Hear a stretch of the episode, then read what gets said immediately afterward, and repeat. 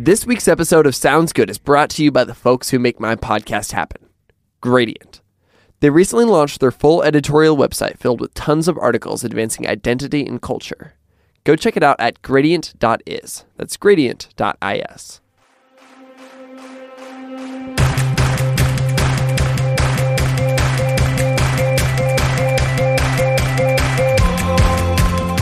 Hello, everyone. Branden Harvey here. Welcome to this week's episode of Sounds Good, the podcast where every single Monday I sit down with an inspiring person and talk about happiness, overcoming struggles, and living a life of intentionality and wonder. This week I have John Cotton Richmond on the show. After pioneering anti slavery initiatives in India with the International Justice Mission, John served as a federal prosecutor in the United States Department of Justice's Human Trafficking Prosecution Unit for over a decade.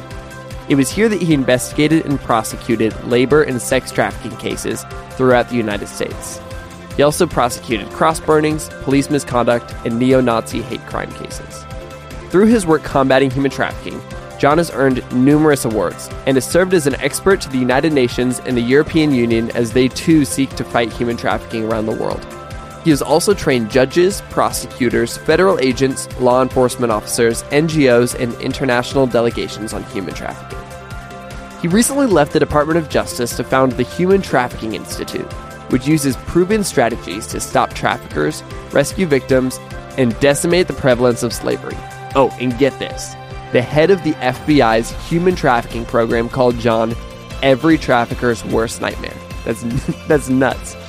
And here's the crazy thing though he's probably the foremost expert on the dark world of human trafficking, John is somehow able to continue fighting for justice without becoming jaded or losing hope. And that's why he's on the show today. So this is going to be super good. I want to jump straight into this. So here we go.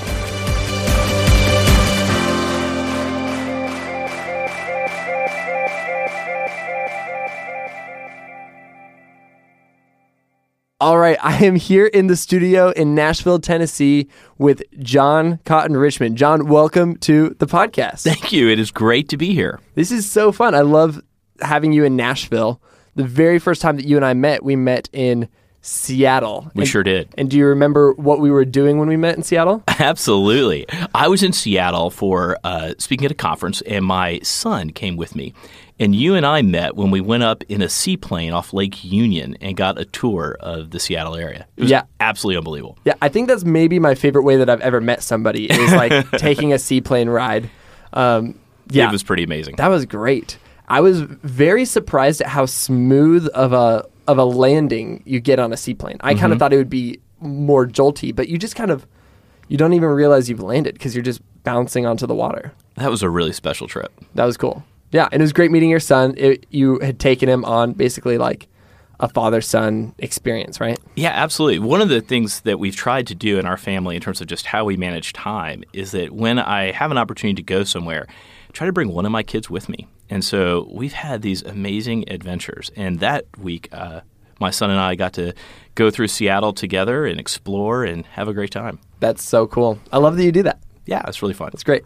I want to just jump straight into this with like the question that might be on a lot of people's minds. What is human trafficking? Like it's it's everything that you do with your job. Um, but I feel like that term gets thrown around a lot and there may be a lot of people listening who are like, okay, I've got no idea what that means. Can you break down what is human trafficking? Absolutely. Human trafficking, in its essence, is forcing someone to work or to engage in a commercial sex act. And it's always about the coercion or the force that requires people to do something.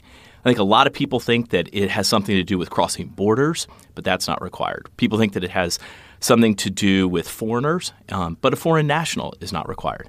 U.S. citizens can traffic other U.S. citizens in their own communities.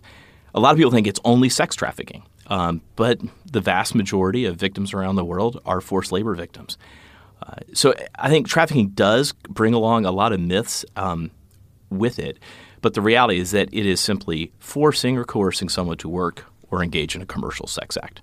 So that's that's what you do for a job is you you fight human trafficking, which is it, like that's that's a pretty intense job. Um, I want to kind of back up and, and get to know that a little bit. How did you get started in the world of justice? Were you always passionate about justice? Were you like, how did you decide that you're going to go into this? You know, I have always been passionate about issues of justice. Um, I wasn't always sure how that would manifest itself. You know, when I was in high school or, or college or even afterwards, wasn't exactly sure what it would look like. But I went to law school, and after law school, worked for a large law firm doing commercial litigation work, and really enjoyed that. Um, after four years, paid off all of my school debt, and I realized, boom, we could do whatever we want to do. What would we want to do? And at that time, I had visited India a few on a few trips, and there was an organization called International Justice Mission that was just beginning to have um, offices around the world. And I was fortunate enough to get hired to go and start uh, their slavery work in India and pioneer and build that office. And India has a huge problem with slavery. I remember it was probably when I was in high school. A friend of mine did this fantastic photography project where they went and they very much humanized these people who are being abused through photography. He showed up in um, what I think was a mine that uh, that a bunch of kids were forced to do forced labor in, and um, and I remember those photos striking me as like, wow, something needs to be done. And that was like when the flip switched for me, where I'm like, okay, human trafficking is a problem, and I want to do something about it. And and so it sounds like you had a similar experience, but actually experiencing India on the ground, and then you you decided to join up with that organization. I did. I, when we moved to India, I mean, I had never met a slave before. Um, and everyone told me, you know, what does you know a white Southern lawyer from Virginia, whose name is John Cotton Richmond, know about rescuing slaves? And I started thinking, I don't know anything about it, but I do know this. I know that if we um, apply expertise and skills and energy and effort in a sustained way over time, we can have a big impact. And got to India and slowly began to research the law, uh, talk with um, NGOs that were there on the ground, government officials, and began to meet some slaves and began to meet some traffickers. And then it's how do we bring the justice system to bear on that so that we can stop traffickers from exploiting victims? And so you did that. How long were you in India? How long were you doing that? So we lived in India from 2002 to 2006, just a little over three years. And during that time, uh, grew the office, grew the casework, and built a team that could actually implement that day in and day out. Great, great. And what was your favorite thing to eat in India? I just have to ask. You know, um, there's so many good things to eat in India, but if um, if the folks in my office were here, they would all tell you it's chicken tikka. Yep, yep. That's my wife and I's favorite thing. I went to India a few years ago and loved it, and that's that's all that I ate the whole time I was there. So good. Yeah, it's amazing. Um, back on track though. Okay, so from there you started working for the Department of Justice. Is that right? I did shift to the Department of Justice. The number of people that are doing actual human trafficking cases around the world is actually fairly small. There's a lot of advocacy work, there's a lot of awareness raising, all of which is super important. But the number of folks who are actually working cases on the ground is fairly small. And so I actually got a call from the Department of Justice about uh, the possibility of joining them. They were interested in expanding and building out a human trafficking prosecution unit at, at DOJ. And so we shifted back from India, moved to Washington, D.C., and then um, for the last 10 years have been um, invested in working with federal agents, FBI and Homeland Security agents, identifying cases in the United States, conducting enforcement operations and raids to rescue people. And then I get to know the victims, get to know the traffickers, and we try the cases to juries and try to bring justice. Okay, so you said that you spent time with both the victims and the traffickers. That that sounds intense like what's what's the experience of spending time with those people like? It, it is absolutely intense, and every experience is different because the people are different. I think way too often we sort of stereotype what victims are like, or what victims need, or how they are going to respond to situations. And the reality is, every victim interview is completely different because the victims are different and they respond differently. But uh, many of them have gone through trauma, abuse, rape, um, some even torture. And working with them in a process of trying to identify what happened to them and helping them learn how to tell the truth that they are reluctant to share takes building rapport. It takes learning how to interview well. Um, it also takes understanding and having empathy. And I think that is what builds that connection. That's fascinating. And then tell me about the other side of that. Like you're spending time with the actual traffickers. Yeah, yeah. What what was that like? You know, one of the most interesting things about my work is that not only do I get to meet victims on a regular basis, but I get to meet traffickers. And I spend a lot of time with them. You know, after we arrest someone, um, they make a decision about whether or not they want to plead guilty and then testify against their co-defendants. And at that phase, I get to spend days with them along with the agents and learn why they got into this, how they went about recruiting folks, who they targeted as victims, how they built their business model, how they made money, how they hid money. And so, hearing it from their perspective, seeing it, um, seeing how they think about trafficking, has been incredibly helpful in terms of identifying new cases and stopping more traffickers. But it's also given me a sense of their humanity. You know, because not Yeah. every trafficker is a monster. Yeah, So- some I- of them are. And, and my default reaction would be like, "Oh no, these are absolutely monsters." Some of them are, and we've put them in jail for life. Some people actually do need to be in a cage forever. And then there are other people who got into it um, as part of a group and just started started making bad decisions one after the other, and it led to this. But the truth is, they're still people, and we want to prosecute them, but we want to do it in a way that protects their rights. But we also want to bring justice to them, because justice at its core is just making wrong things right. Right? It's seeing something wrong in the world and choosing to make it right. Wow. And so the right thing to do is to stop the trafficker from harming the the victim they're currently exploiting and stop them from from harming anyone else in the future. But another th- wrong thing that needs to be made right is what's going on in the trafficker's mind. So one way we do that is is preventing them by incarcerating them from harming others.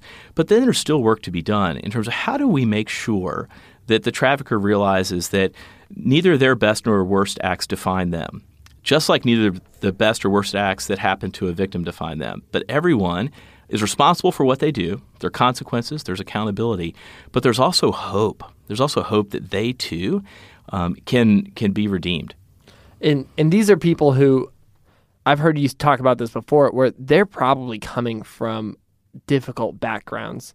Uh, hurt people hurt people is the idea, and so I, I guess you're kind of just doing work that's it's so fascinating to me because you would think that like the government as just something that's f- systematically made to do X, Y, and Z would be like, okay, we will put them in jail when this happens.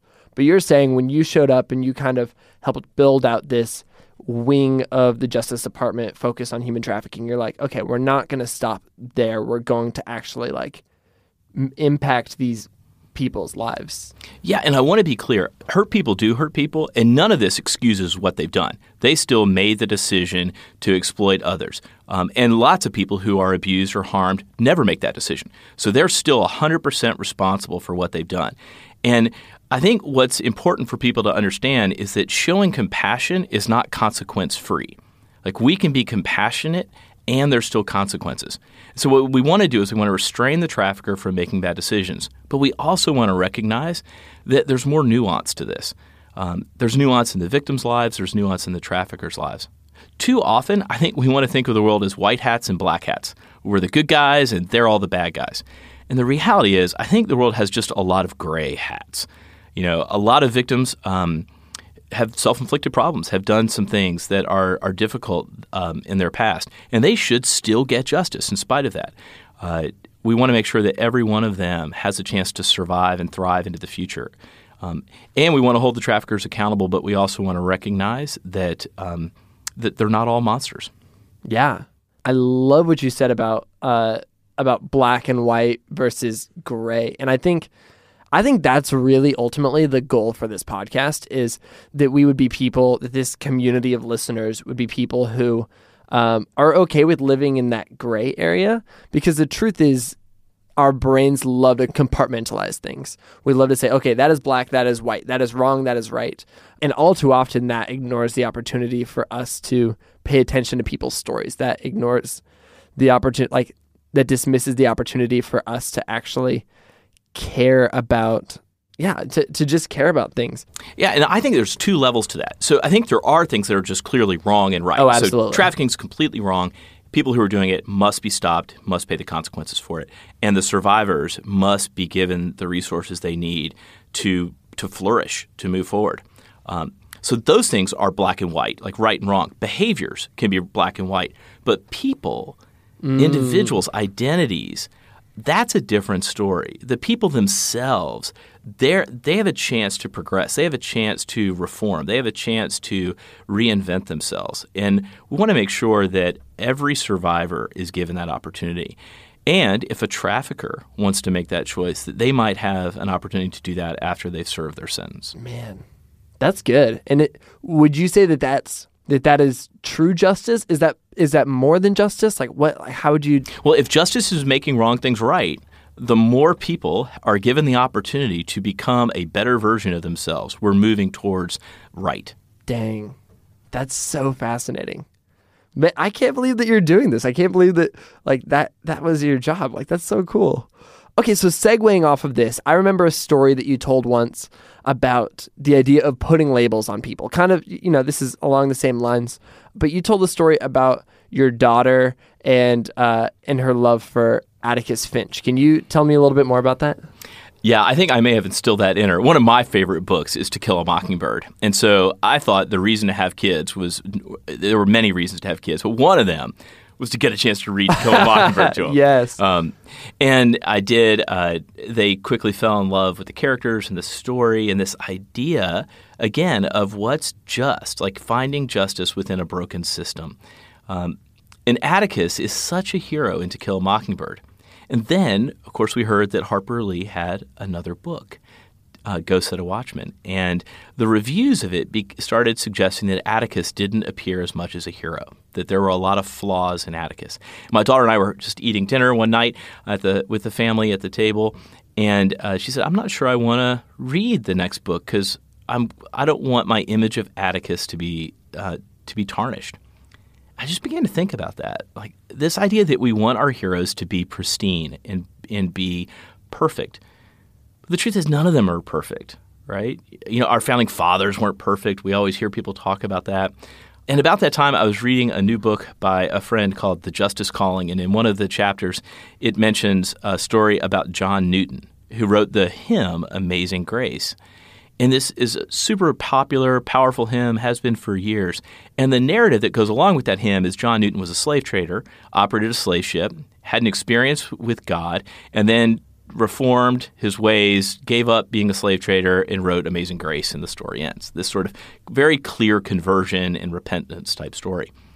But the truth is, um, he did have a spiritual experience. And on the decks of the slave ship, he wrote Amazing Grace, but he kept buying and selling people and torturing slaves for a decade after No. he, after that. Whoa. It took him several more decades to actually turn against the slave trade and then work with Wilberforce and William Pitt and all the others from the Clapham sect to actually get England to stop the slave trade. In a sense, his story is not pristine, it's not clear. But we began to talk about that and think is it okay for people to have a longer journey?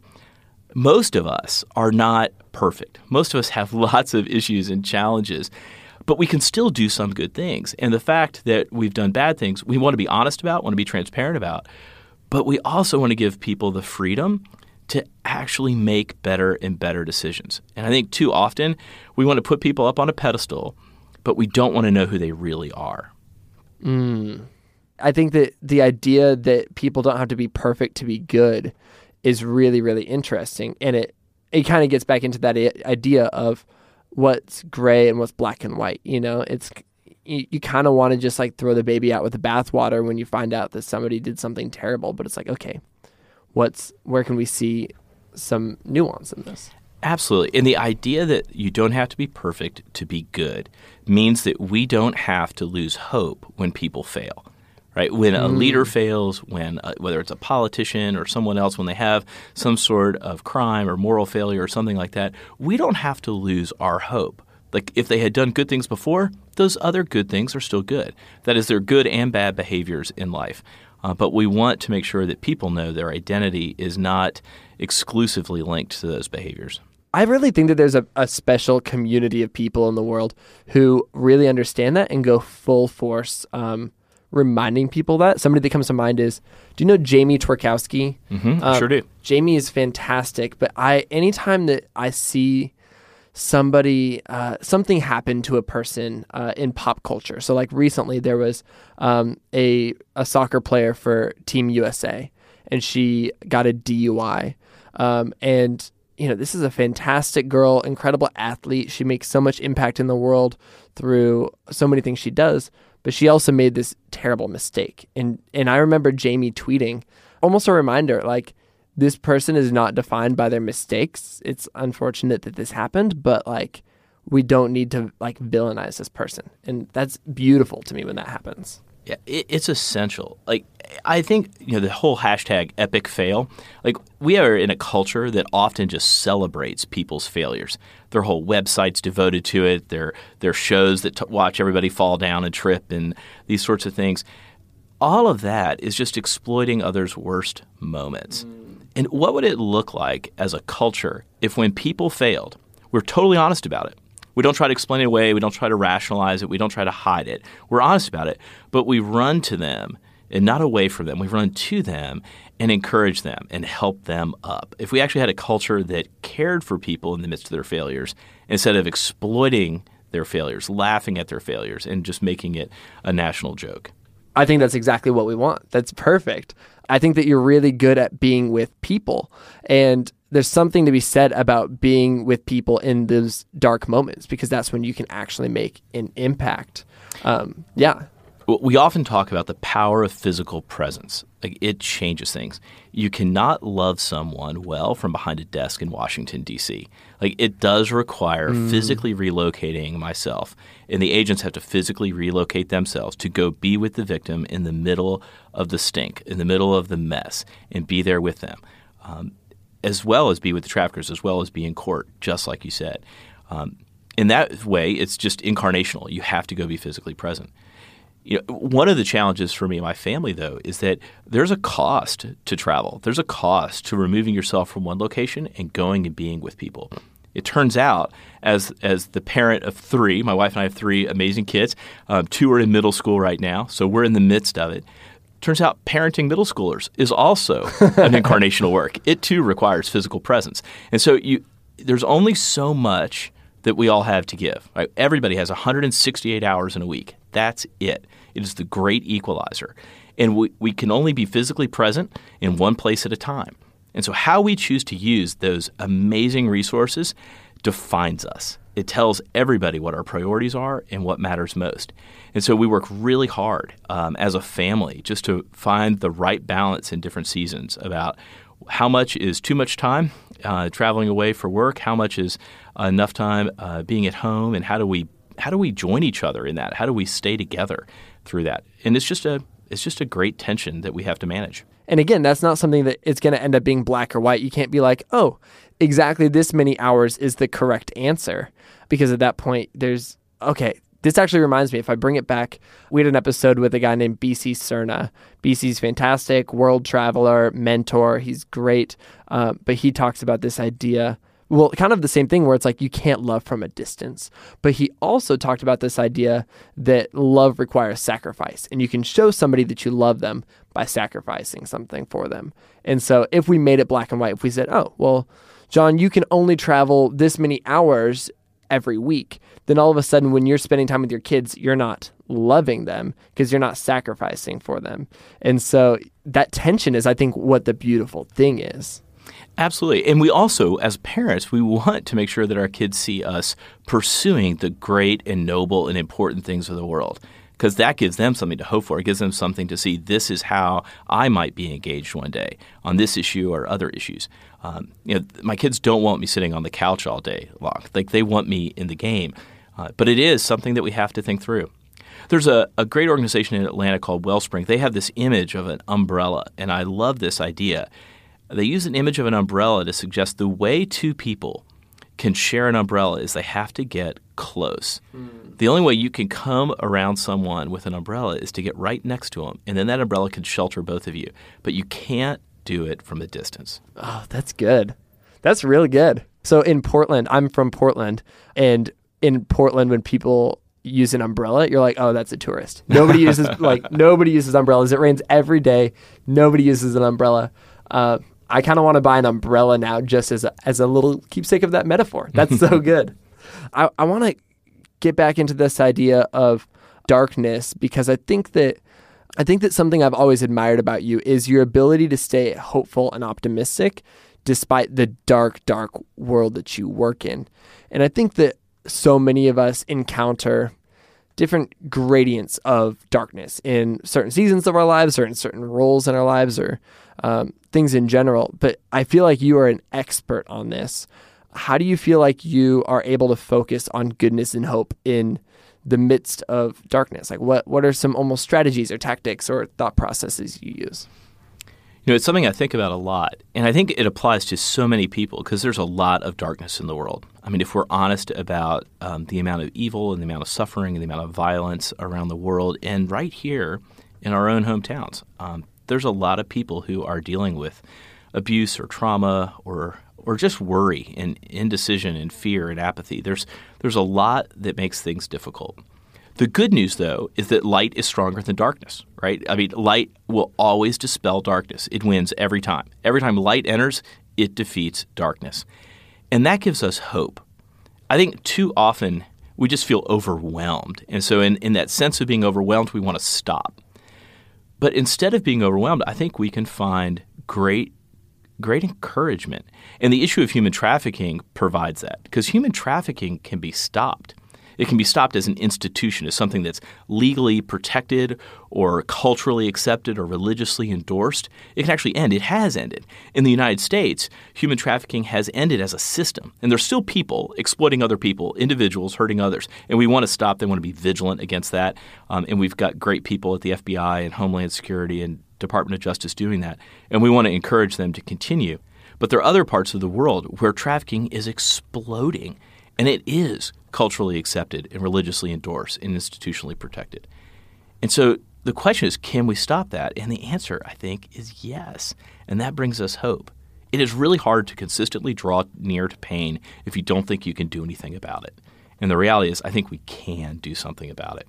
And you saw that firsthand in India more than anywhere else. Is that right? Know, I've gotten a chance to see it all over the world. Certainly during my years in India, but I've gotten to travel to Malaysia and Oman and Africa, South America. Been all, I've gotten to be all over. Um, and in each place, I find traffickers using the same basic business models to exploit others.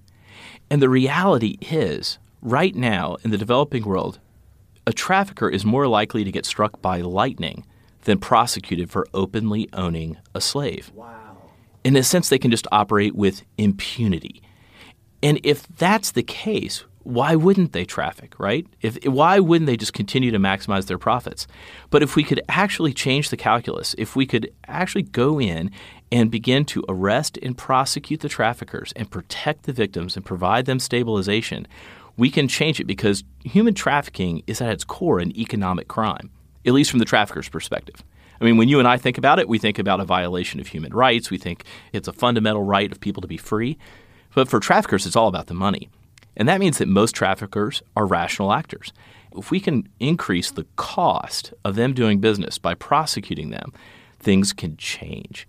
And that's the secret sauce. That's what, what actually can change the system when it becomes too expensive for a trafficker to operate because now they're worried about their freedom being abridged by going to jail. Man, that's and I, I, keep on using the word fascinating, but that is so fascinating, and that's that 100% makes sense to me, and that seems like that's what your new role is. So you trans you transitioned out of the Justice Department. Um, can you talk a little bit about that transition and what you're doing now? Absolutely. So. I was so fortunate to be a part of an amazing community at the Department of Justice for over 10 years. Um, and this February, uh, stepped down from that position to really take the lessons I learned um, in India as well as at DOJ and now apply them globally. And so when we think about human trafficking, the vast majority of our efforts fall into one of two buckets. Like on one side, it goes into awareness raising, prevention efforts, trying to make people generally less vulnerable to traffickers. Um, and that's really important work. It's poverty alleviation work, and it, it's certainly important. It should be increased and funded. But it doesn't change the model of the traffickers because there's with 4 billion people living on less than $2 a day, there's sort of this endless sea of vulnerability. And then on the other side of the equation, there's money that goes to care for survivors trauma informed counseling, shelters, uh, wraparound services, employment opportunities for survivors so they can thrive into their new freedom. And it's super important. We need to fund that as well, and that needs to increase. But that also doesn't change the business model of the trafficker. Last summer, I was talking to a trafficker in Louisiana. He was getting ready to testify against his co defendants, and he asked me, Are the girls in a shelter? And I said, I'm not telling you where the girls are. And he kind of laughed and said, I think it's so funny that you're putting them in shelters. It, what he was saying is that you guys are just cleaning up my mess. He said, I'm done with those girls. I've been done with them for a while. I've moved on to exploiting other people. He was viewing human beings as a commodity and a fungible commodity at that. He doesn't care about the names and the faces of the people he's making money off of. He just wants to make his money. And so what we learned is that uh, no matter how important and how aggressive we go at prevention, and no matter how good our survivor services are, if we don't stop traffickers from finding more people, exploiting them, victimizing them, then they're just going to keep making more and more victims that need our improving survivor services. So we have to stop it at its heart. So what mm. we want to do is be a part of that movement, be a part of people coming together and working with governments in excellence, like bringing the expertise to bear to actually help several countries form specialized investigative and prosecutorial units and fast track courts, and then take those members of those units through an academy experience where they actually learn how to do their job. 85% of the police in India, the World Bank said, have never been trained in criminal investigations and then embed international experts inside those specialized units who have actually done cases before and work day in and day out with them, co located, not in an office across town. Yeah. And then do that year after year after year and see some change because we know that longevity and consistency matters. Most of our international aid, most of our development efforts last for the grant cycle of 12 or 24 months. And that's just not how real measurable change is likely to happen. Um, and so we're excited about this idea that if by improving the criminal justice response while still bolstering the prevention efforts and the and the survivor care, we can actually work in collaboration with others to decimate the prevalence of trafficking in several countries, and then argue to um, major international policy bodies and international funders that they too could take up this mantle, and hopefully in the next generation or two we can actually end systematic human trafficking around the world. That's incredible. So basically, you started this new thing to do this. Is that right? Because you were doing this kind of consulting before. It wasn't to scale enough, and so you're just like jumping in. Like, is it like how do you feel? You started a new thing, and it's you're going to change the world through it. What does that feel like? Well, I just want to back up and say one thing is I don't know if we're going to change the world or not you know, a friend just told me recently, they go, You're just trying to save the world. And I was like, No, my job's not to save the world. My job's to love the world, mm, right? I'm going to leave. great perspective to have. We're going to leave all the big metrics to, to others, but we want to do our part. We want to bring excellent work and experience to bear in this specific space. It feels great. I got to tell you, I've been dreaming about this a long time with a good friend of mine, Victor Boutros, and Victor was a prosecutor with me at the Department of Justice, and he and I have launched out in this together. He is brilliant and smart, and and just a really close friend whom I have a lot of respect for. And so, doing it with a friend, doing it in community, is really um, life giving in terms of the entrepreneurial aspect of it, a lot of that feels very much like when uh, we were pioneering the work originally in India. It felt like we were building the airplane as we flew it. And even within DOJ, so many interesting and new reforms were made during my 10 years there as we built out the program uh, here in the United States. Uh, and now we get to do that again, just on a different scale. And really excited about the movement, excited about the opportunity, and excited about this idea of what would it look like if things changed. So the most conservative estimate out there is there's 20 million slaves in the world. That's the most conservative estimate out there. Crazy. The International Labor Organization estimated 20.9 million victims in the world, which is more today than at any point in human history. Um, there were 12 million trafficked during the 400 years of the transatlantic slave trade, and we got 20 million just today. That's about the population of Australia. So, what animates me is this question what would it look like if things change? What would it look like if 20 million people were unleashed from their traffickers? What would it look like if 20 million people were freed up to live out their own callings and creative identities, to build businesses, write books, sing songs, make families, like have a life? What, how would the world change if we un, unleashed all of that potential energy? And I feel like that's the perfect answer to that question earlier about how are you able to work in the darkness? And you said, you know, I, I see where things are going. I see the hope. And, and that seems like that's the hope that one day there would be no slaves. There would be nobody who's being trafficked. And those people would get to do, like they, they would just be a part of the world and they would get to do these things that they were created to do. I think that's right. At least, you know, there may still be individuals exploiting others that we need to be vigilant against, but this is a system that can stop. The other thing that I think allows us to draw close to people in pain and hurting, um, in addition to the fact that we have hope that it can be fixed, is this sense that it's not about me. It's not all on my shoulders. I think far too many people that are involved in in a significant issue or cause easily fall into the trap of taking all the weight on their shoulders they get kind of a savior complex where they care more than anyone else. Their organization's theory of change is the only one that really makes sense. If they can't take a vacation day because if they do, someone's still suffering in the world. And it becomes this sort of toxic, unlivable burden. Yeah. That's not what it's about. The reality is, is that we are actors in this, but it's not our burden and responsibility. Like justice is a calling that we're all supposed to move towards. Uh, but we don't have to bear the entire weight of it. We can trust that others are doing it too, and that um, we get to participate. Yeah. Okay. And with that, I want to ask I'm sure there's a lot of people listening who are like, dang it, like human trafficking sucks. Like, this is awful. What can I do about it? Well, maybe I could go to India. Uh, maybe I'll maybe I'll become a lawyer. But like, the the truth is that we can't all just hop on a plane to India and be a part of a raid. We can't all go and work for the Justice Department. Um, what can somebody do practically today that uh, they can be, yeah, where they can be another actor in the world of justice? Well, I've got a couple thoughts about that. One is definitely not everyone should go to India. They've already got a lot of people, right? we, it's it's it, that's not the need, but some perhaps should. You know, eh, so the first thought is we need phenomenal people to decide to take up careers as psychiatrists, as FBI agents, as lawyers and prosecutors. So one thing that people could do when they're thinking about how could I get involved is go become awesome go get the skills and the degrees and the credentials and the experiences necessary to be on the front lines yeah, of this. And do that with a purpose. You know, you, a lot of people just become lawyers, a lot of people become doctors or psychiatrists, but they don't do that with a purpose of, I'm going to bring justice in the world.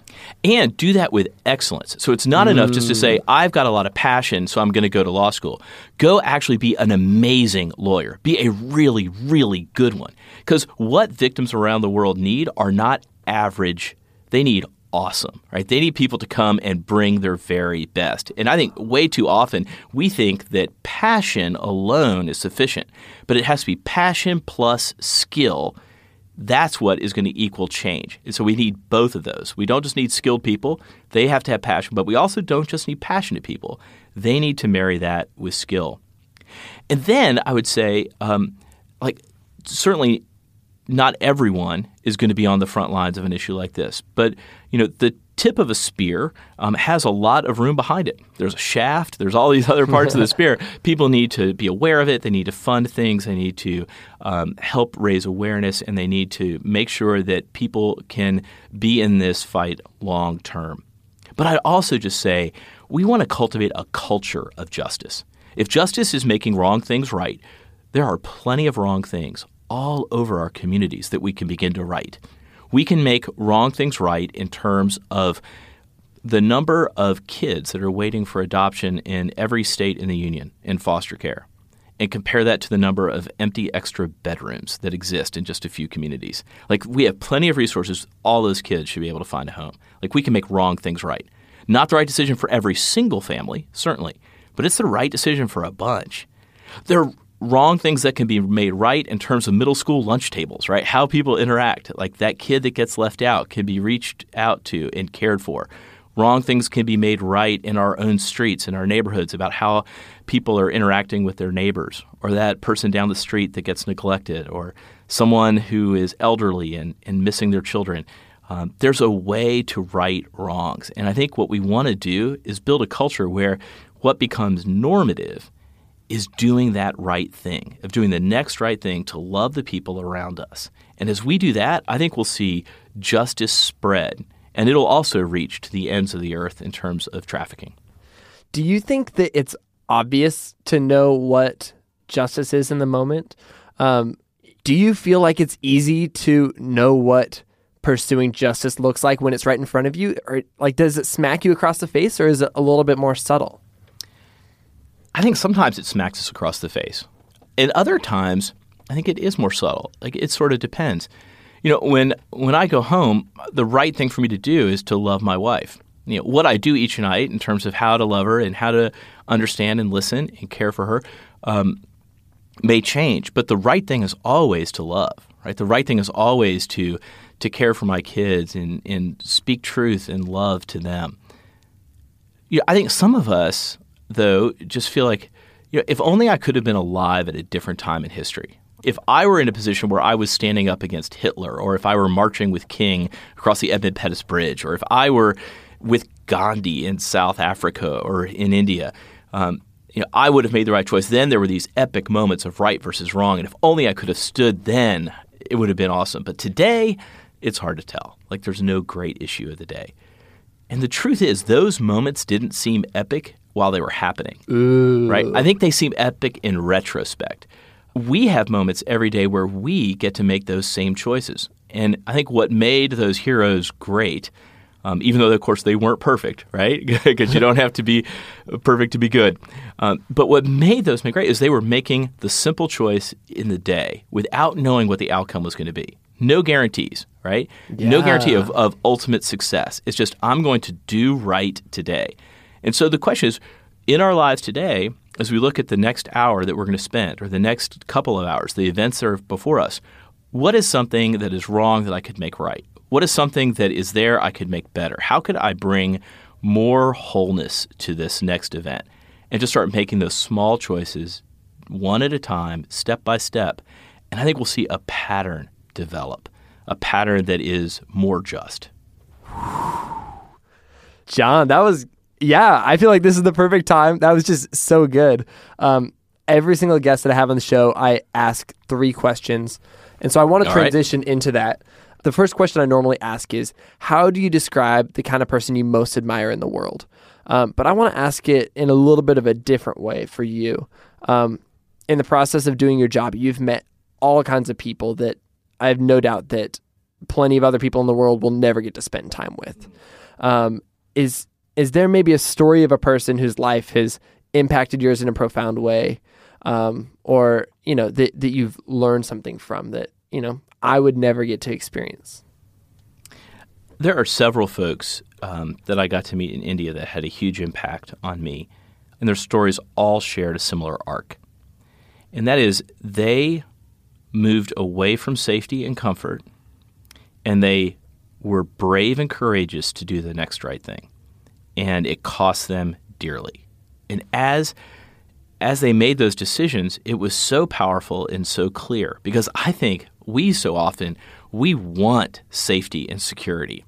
You know, brave and courageous sounds good, but like that's costly and expensive. That's going to move us out of safety and security. And so we don't pursue it. But we expect the same result. We expect that we want justice to be done or issues to be solved but they're just not going to do it. And one of the one of the traits that I've really appreciated in people is when they're willing to take that risk to go be brave, to go be courageous in the pursuit of the right thing. And what it always costs them is safety and security. Okay, so break this down for me though, because I recently got married. Um, I'm very like relationship driven. I've got a number of like close people in my life, friends and families, and me taking a risk, it could have negative consequences. You know, like is how how do you justify this balance between like taking a risk for great things, but also like putting relationships first? Like, I, like I don't know. Does that does that scare you? Well, I would look at it just a little bit differently. I don't think it's balancing taking a risk versus not taking a risk. I would suggest to you that you're taking risks all the time. Everything you do is a risk. Um, and not doing things is even a risk. So, what if you looked at it this way? If there was something important and worthwhile to do that required a risk, then not doing it also contains a risk. The risk hmm. is it doesn't happen. The Yeah. right thing doesn't get done. So how do we measure that? If me moving to India was risk, and it certainly was. I mean, our family and friends were, you know, thought we were committing career suicide and that you know we weren't going to be successful. All these sorts of things. You're risking things, but the reality is not going risks things as well. Not going risks the chance for all of the families that found freedom through the work that the office that I got to be a part of did may not have, have found that freedom. You know, the risk of not doing something, counting the cost of something not happening is incredibly important. I'll just tell you that um, tomorrow is a very important day in our family. Um, tomorrow is the birthday of a woman named Mary Ellen. And Mary Ellen grew up uh, in uh, the early part of the 19th century. She wanted to become a doctor, and everyone told her that girls don't become doctors. And she was discouraged by that. She didn't listen to him, though. She went to medical school anyway and graduated with a medical degree from Johns Hopkins University. Really fancy, right? Really Yeah, impressive. yeah. So then she's supposed to do a residency, but she got tuberculosis and she had to go to a sanitarium for two years. So she still wanted to study, so she just studied her issue, issues of the lung, hmm. paid attention to that. Um, and then she noticed that there was an epidemic of a lot of babies that are being born um, in respiratory distress. They're born early and then they die. I'll bring the story around, I promise, okay?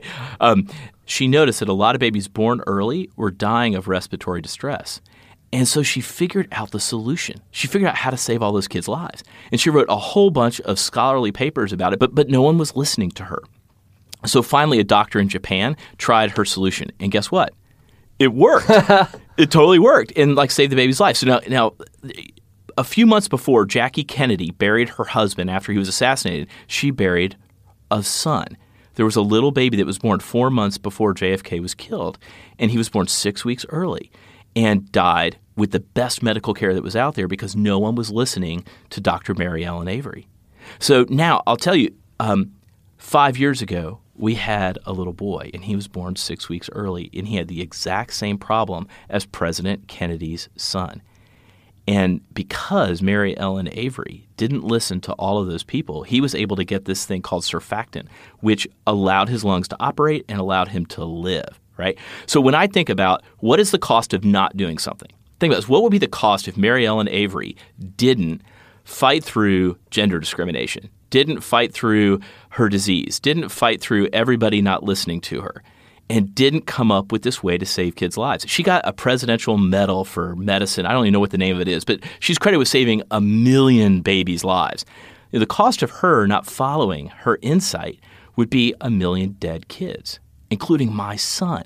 Right. So tomorrow night we're going to celebrate the birthday of Dr. Melia, Mary ah, Ellen Avery. Right. I we have a that. cake planned and everything. Like because our kid, my boy, is alive today because she followed her passion, overcame those hurdles, and did the right thing. She took a risk. She made justice happen. Wrong things, kids dying, was made right. That's justice. And I think so often we get caught up in life's hard. I've been discriminated against. I've been abused. Uh, no one's listening to me. I don't have the right options. I don't have the right platform. I can't make a difference. But the truth is, if we can push through that, take the right risks, do it with excellence, we can actually be a part of something great you know, Dr. Avery died before my son was born, um, but I wish that I've been able to take him up there for her to meet him and just thank her personally. Yeah. Because there's not many times you can look and say, that one person has changed my family's world. That's so powerful. She took a risk. Yeah, come over for dinner tomorrow night. You can have a piece of cake. I would love that. I would love that. You know what's amazing is there are I've told that story to people over the years and they all come back and say the same thing. Several people are like, I'm an Avery baby too. Like I'm one of the kids that had that problem and got surfactant and my life was spared. Man, I'm gonna start asking people like, "Hey, were you born six weeks early?" Just so I can tell that story. That's so good. I want to ask. Norm, like my, normally, my next question is, "What are you consuming right now? Like, what kind of book, movie, TV show, whatever."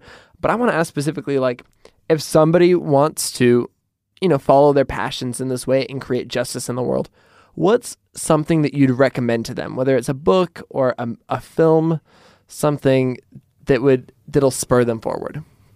I would encourage them not to see Taken. right? Because I mean, I think too many people th- see Taken and they think that's what trafficking looks like, and it's just such a bad representation. It's a great movie. Um, for years, I would go to conferences and people would say, "John, is it like Taken?" And I'd be like, uh, "Haven't seen it yet." And they would look at me like, "How can you not see Taken? Like you do human trafficking cases?"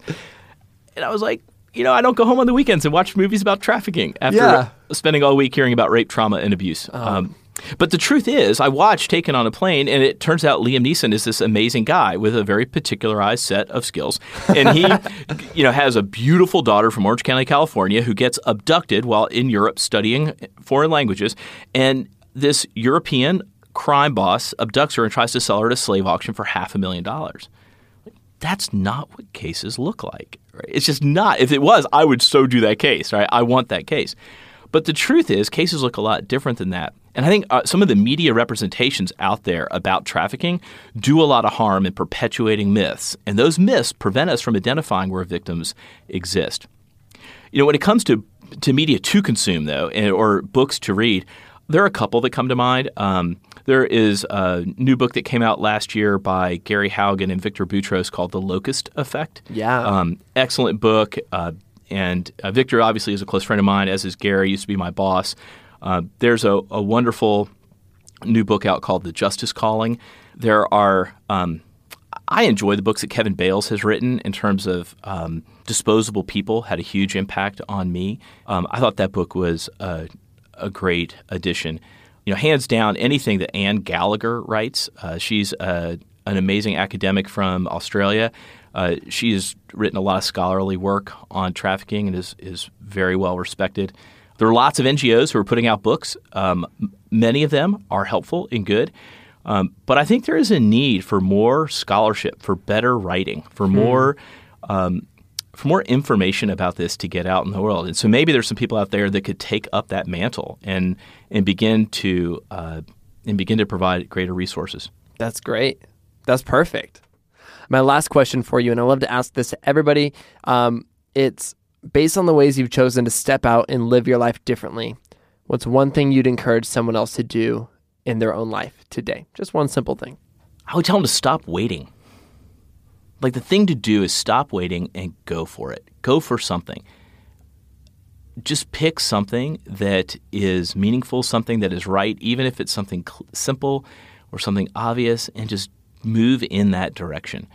I think far too often everyone is waiting for some sort of engraved invitation to get out into the world and compete in the arena of ideas. And those invitations rarely come go out there and contend for your story, contend for your life.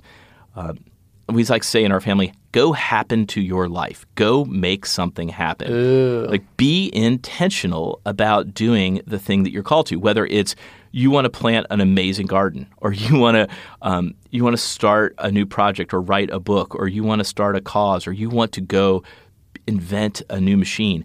Like go move in that direction. Great things happen from momentum and movement. It's very hard to to do something significant from a dead Oh, stop. totally. And if you're at a dead stop, you're like, okay, this is what I want to do.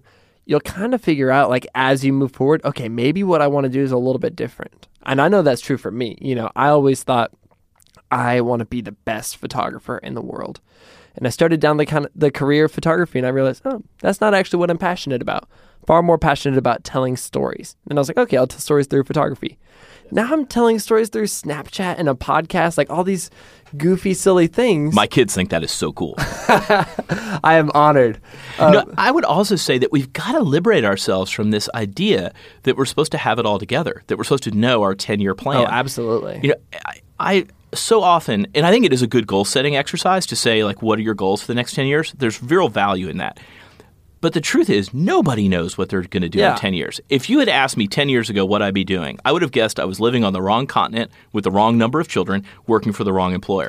Right? I mean, I would have gotten a few things right. I still love my wife. We're still together. But the reality is that nobody knows what they're going to do in 10 years. We can be freed up from this idea that we have to have a button down path altogether. Because the truth is, if someone does have it all, if they really know their path, nobody likes that guy. That guy is so annoying at a party, right? The guy who says, I'm going to go do this, and then this year I'm going to do that, and goes all the way through. And nobody believes that he's actually going to do it. Because we all know that our lives only make sense when we view it in retrospect. Ooh.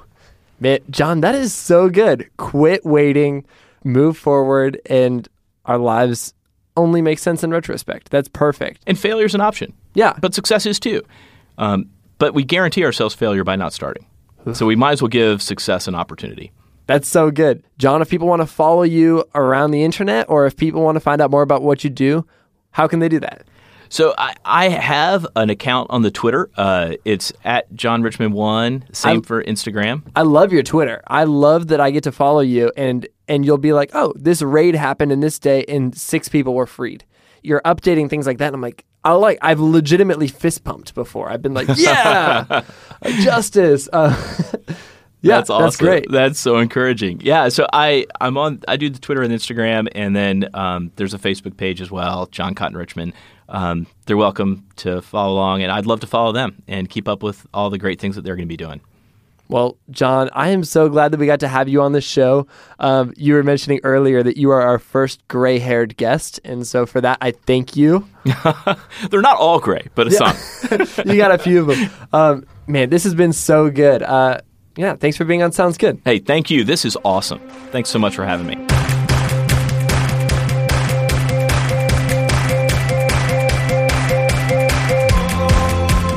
Sounds Good with Branden Harvey is part of the Gradient Podcast Network and is created in collaboration between me, Branden Harvey, and Gradient. Find them on Facebook and Twitter at, at gradient.is. That's gradient, D O T I S. Thanks so much for tuning into this week's episode. If you enjoyed the conversation, I'd be so honored if you left a review on iTunes. It really, really, really, truly helps people find the show. And if you want to keep up with my upcoming travels and adventures, you can find me on Twitter, Instagram, Snapchat, and Facebook at, at Branden Harvey. That's Branden with an EN. And you can learn more about me and sign up for my good newsletter at brandenharvey.com. And that's it for this week's podcast. See you next week when we get the opportunity to learn from another incredible person. Sound good?